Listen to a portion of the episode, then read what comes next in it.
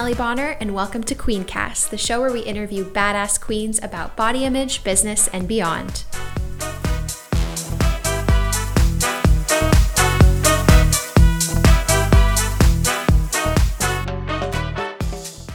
Okay, you guys, I have been so excited to share this episode for a while. Um, alcohol. So, let's talk alcohol.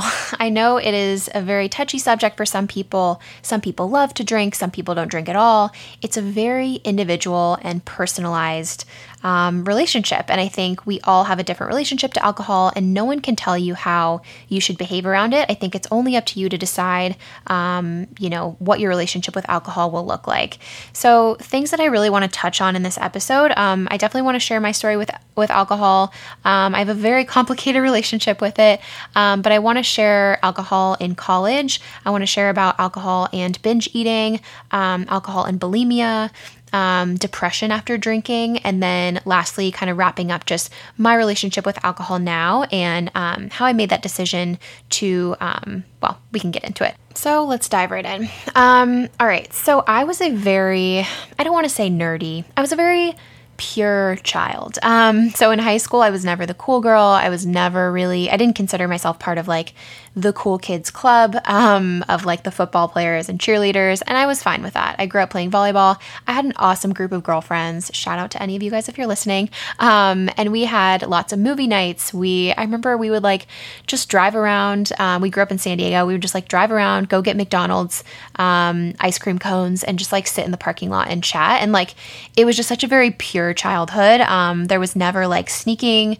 um, alcohol from my parents until, you know, I started drinking probably like senior year of high school. So super late. I know a lot of people, you know, kind of get their yayas out like in high school. Then they get to college and they're like, all right, been there, done that.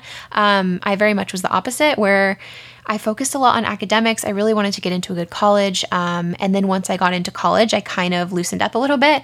Um, okay, I loosened up a lot. I went apeshit, basically. And we'll get into that.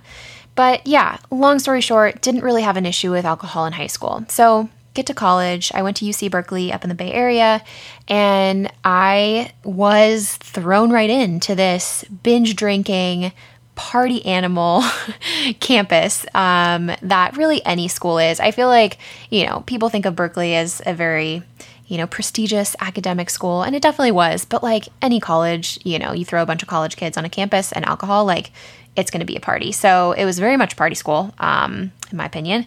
And I actually didn't start drinking heavily until my sophomore year. So, my freshman year, I had a high school boyfriend that was long distance. Um, and that really prevented me from like going ham as soon as I got there. Um, and so I drank a little, but I really kind of like eased my way in. And then, sophomore year was, you know, once I broke up with my high school boyfriend, sophomore year, I really kind of just went crazy. Um, so first things that first thing I want to touch on is alcohol in college. So I think there's this really toxic um, culture in college where if you're not drinking, if you're not partying super hard, um, you're not popular. Like you're not part of, and it's not so much, you know, you're one of the cool kids, but it kind of is. It's like you're not in on um, this like exclusive group, if that makes sense. And I very much felt this, especially living in a sorority. Um, so I lived in the sorority house sophomore year, junior year, senior year. And um, yeah, I felt a lot of pressure, you know, to go out, to be fun. And again, like I had so much fun. I loved my college experience. This is not like, you know, me saying like, woe is me. This was like the worst thing ever. I was forced to go out. Like, hell no. Like, I was super fun. Um, and I loved, you know, my nights out with my girlfriends and stuff like that. But I think there is this very kind of toxic, um, I don't know, undercurrent of pressure to go out and be fun and drink a lot. And like we would pregame the pregames, right? I mean, I think this is pretty common. Um, you know, we would start drinking either in our room or we would go to a friend's house and just, I mean, like five to six shots before going to the pregame. Um, and then we get to the pregame, we drink, and then, you know, the rest of the night we drink. And I mean, over the course of the night, like 10 drinks minimum, um, you know, for sure was just the standard, was the norm for me. Um, and my tolerance was like way higher than it is now, obviously. But yeah, I was just so used to drinking so heavily. And that was really the way that I bonded um, with a lot of my friends and a lot of my, a lot of my sorority sisters. And then junior year, I was selected to be in a secret drinking society. And it's interesting, right? Because at the time, it was this super exciting, like almost prestigious, like exclusive club that I was really honored to be chosen for. Um, and looking back, it's just all so fucked up. Um, I mean, I had to make myself throw up. Um, otherwise, you know, we had girls that went to the hospital because just they were being, you know, they were drinking so much in such a short amount of time. And I just remember, um, you know, the first time, the first meeting that we had, I, you know, blacked out and it was 7 a.m.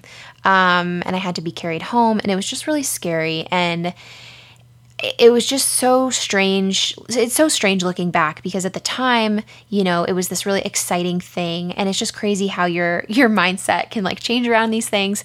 Um, but looking back, I'm like, wow, that was like incredibly dangerous and like incredibly fucked up to put my body through that and and put myself through that like for what right um, it's not you know casually having a drink with friends and connecting over dinner and having you know wine together it was like intentional you know, disintegrating my brain cells with alcohol um, and blacking out in like, you know, under 20 minutes. It's just, it, it's scary.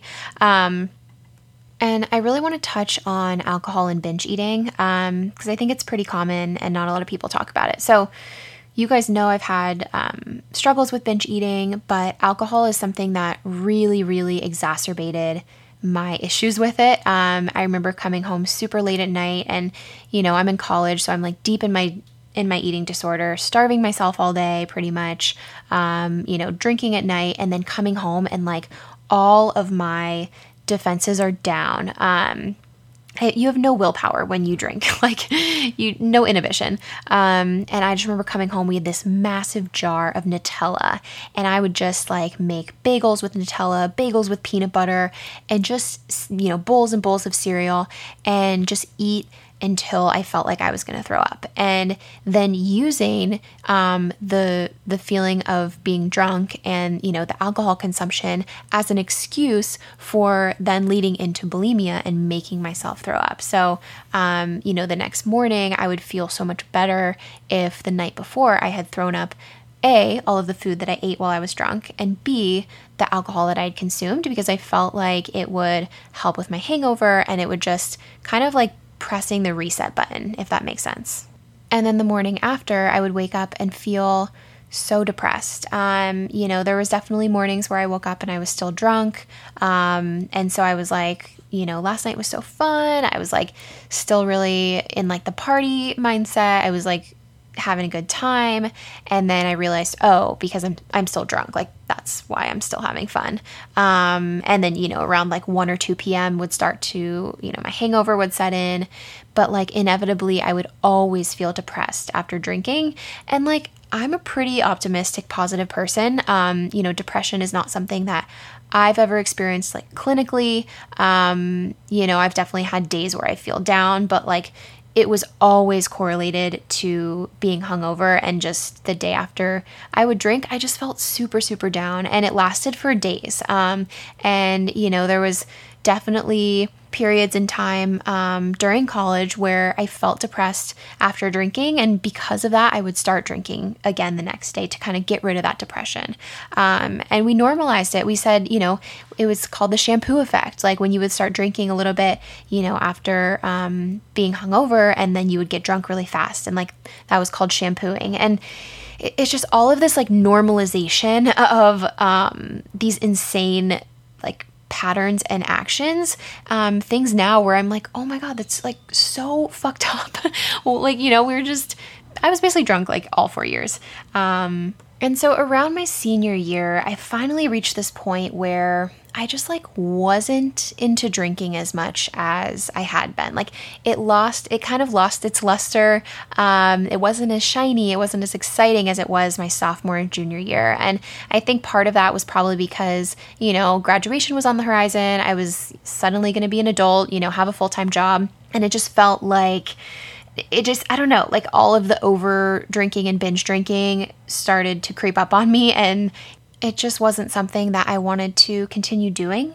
Um, and yet here I was, you know, now I'm 21, so I'm a senior, and and suddenly everyone's going to the bars, and like that's the cool thing to do is like to go to the bars. And I just remember sitting at the bar and not wanting to be there, not wanting to be drunk, but I felt like it was what I should be doing or what I had to be doing to fit in and be cool. Um, so I graduate college, I move to the city, and suddenly the alcohol um, scene really shifts to like the happy hour scene, right? So now a lot of us have, or all of us have full time jobs. Um, most of us are in tech, and suddenly we're all going out to drinks after work. Um, you know, weekends, obviously, we're like day drinking, um, and it really shifted to that. And I think the first year or two out of college is probably the toughest time of anyone's life. Um, it definitely was for me. Just there's no handbook on how to adult. There's no handbook on, you know, how to dive into the corporate world. Um, it really is just a learning curve and it's a tough one. I mean, I think, especially in San Francisco, where everyone's working in tech, you know, it's really competitive. Um, that was really tough for me mentally, just going from this kind of carefree um, lifestyle in college to suddenly, you know, working a full day and having all of these expenses and finances and having to support myself um, was a, a huge culture shock. So it was around this time where I really stopped wanting to get drunk every weekend. Um, it just didn't appeal to me anymore. Um, I had a couple weekends where, you know, I didn't drink and I felt really good. I was waking up with energy and I just like felt it was just so surprising and nice to wake up and have a full day ahead of me. Um, I think part of that too is like when you start working, you only have your weekend. And so, you know, versus in college, it's kind of like you drink any night of the week because like all days kind of run together and it's all the same but your weekends are very very precious when you start working um, and so i was like i don't want to be hungover for you know two-thirds of my weekend um, and so i started really getting into fitness and i started getting into wellness. Um, and around this time, I started Accutane for my skin. And Accutane was such a blessing in disguise um, for me in my relationship with alcohol because um, as you guys know, Accutane is a really intense drug. Um, and so I just made a personal decision, you know, not to drink during those six months. And it seriously changed my life. So now I had this awesome excuse. Um, whenever anyone was like, "Why aren't you drinking?" You know, I could just tell them, "Oh, I'm on Accutane. It's like really intense drug, um, super tough on your liver. So you know, I'm not allowed to drink." It was kind of like the antibiotic trick. I don't know if you guys have ever used that, but you're like, "Oh, sorry, I'm on antibiotics," and then people just like don't ask questions if you just don't want to drink.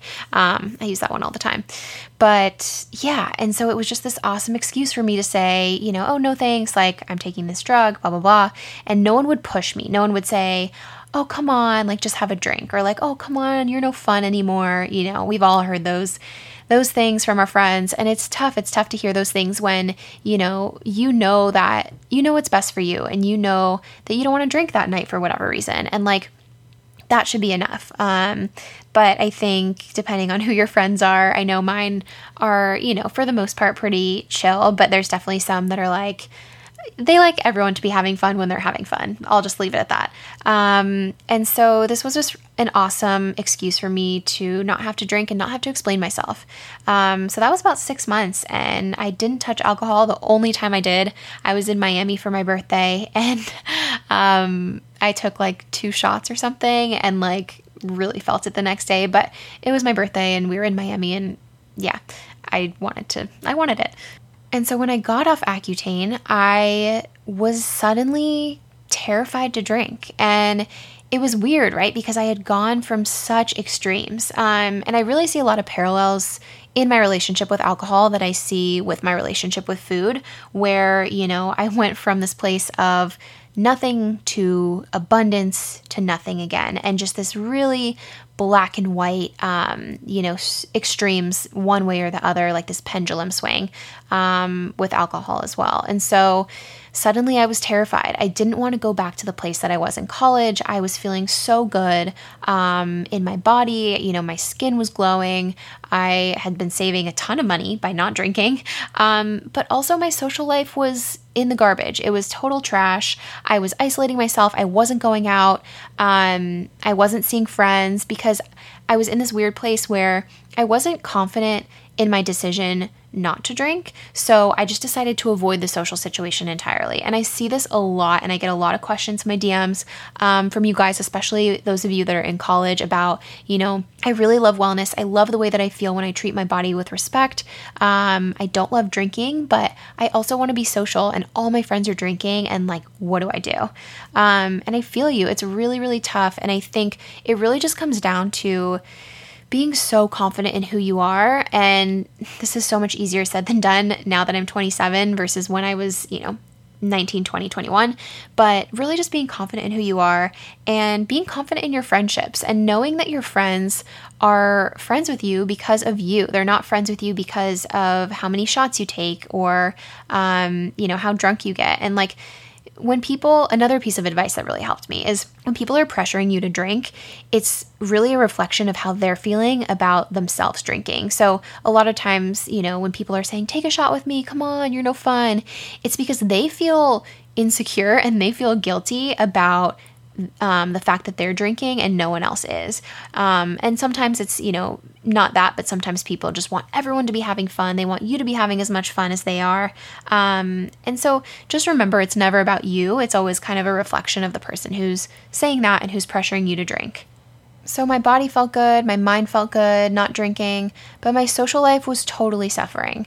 And so, again, with my relationship with food, with my relationship with alcohol, it's about finding this place of balance. And, you know, it's gonna balance is gonna look different for everyone. For you, that might be having one glass of wine every night. For someone else, it could be having one glass of wine once a month, you know? Um, it's finding what works for you. For some people, it's not drinking at all. And for me, it wasn't even about the quantity of alcohol I was drinking, it was just getting comfortable with the fact that I would have to be social. I would have to go out and hang out with my friends. And I couldn't be afraid of what they would say if I told them I wasn't drinking. And I think it was getting over that fear that really created the most balance for me because my relationship with alcohol now is the most balanced it's ever been. Um, I drink when I want to. You know, obviously, I'm starting a business, and so I personally just don't have the time to be hungover. Um, as like douchey as that sounds, I really don't. And um, you know, I work a lot on the weekends, and so I do miss out on some social events. But I'm not afraid anymore to go to a girlfriend's house for dinner, and if she asks if I want a glass of wine, if I'm not feeling it, I'll say no and I won't feel this weird pressure or this insecurity um, or guilt for saying no. I'll just say no. And that's so powerful and so freeing. And if I do want a glass of wine, I'll say yes and I'll enjoy it. And I won't feel pressured to have another one because she's having another one, or I won't feel pressured to stop at one because she's stopping at one. Um, so it's really, you know, just like food. I think alcohol is super intuitive um, and individualized. You know, tune into your own body and see what feels good.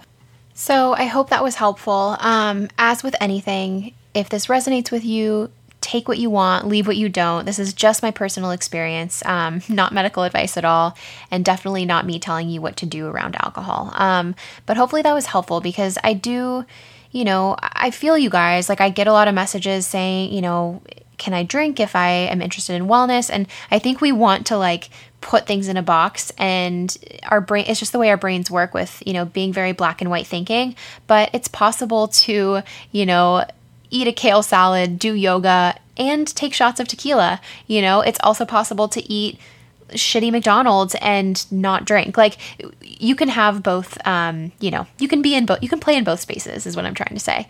Um, and I think it really just comes down to you know what's best for you and what's best for you in the moment. Because there are certain times where I feel like drinking, and there are certain times where I just feel like not drinking and and whatever your decision is being confident in that decision and knowing that your friends and family and loved ones love you for you and they don't love you for how much you drink so that's my spiel. That's my TED Talk.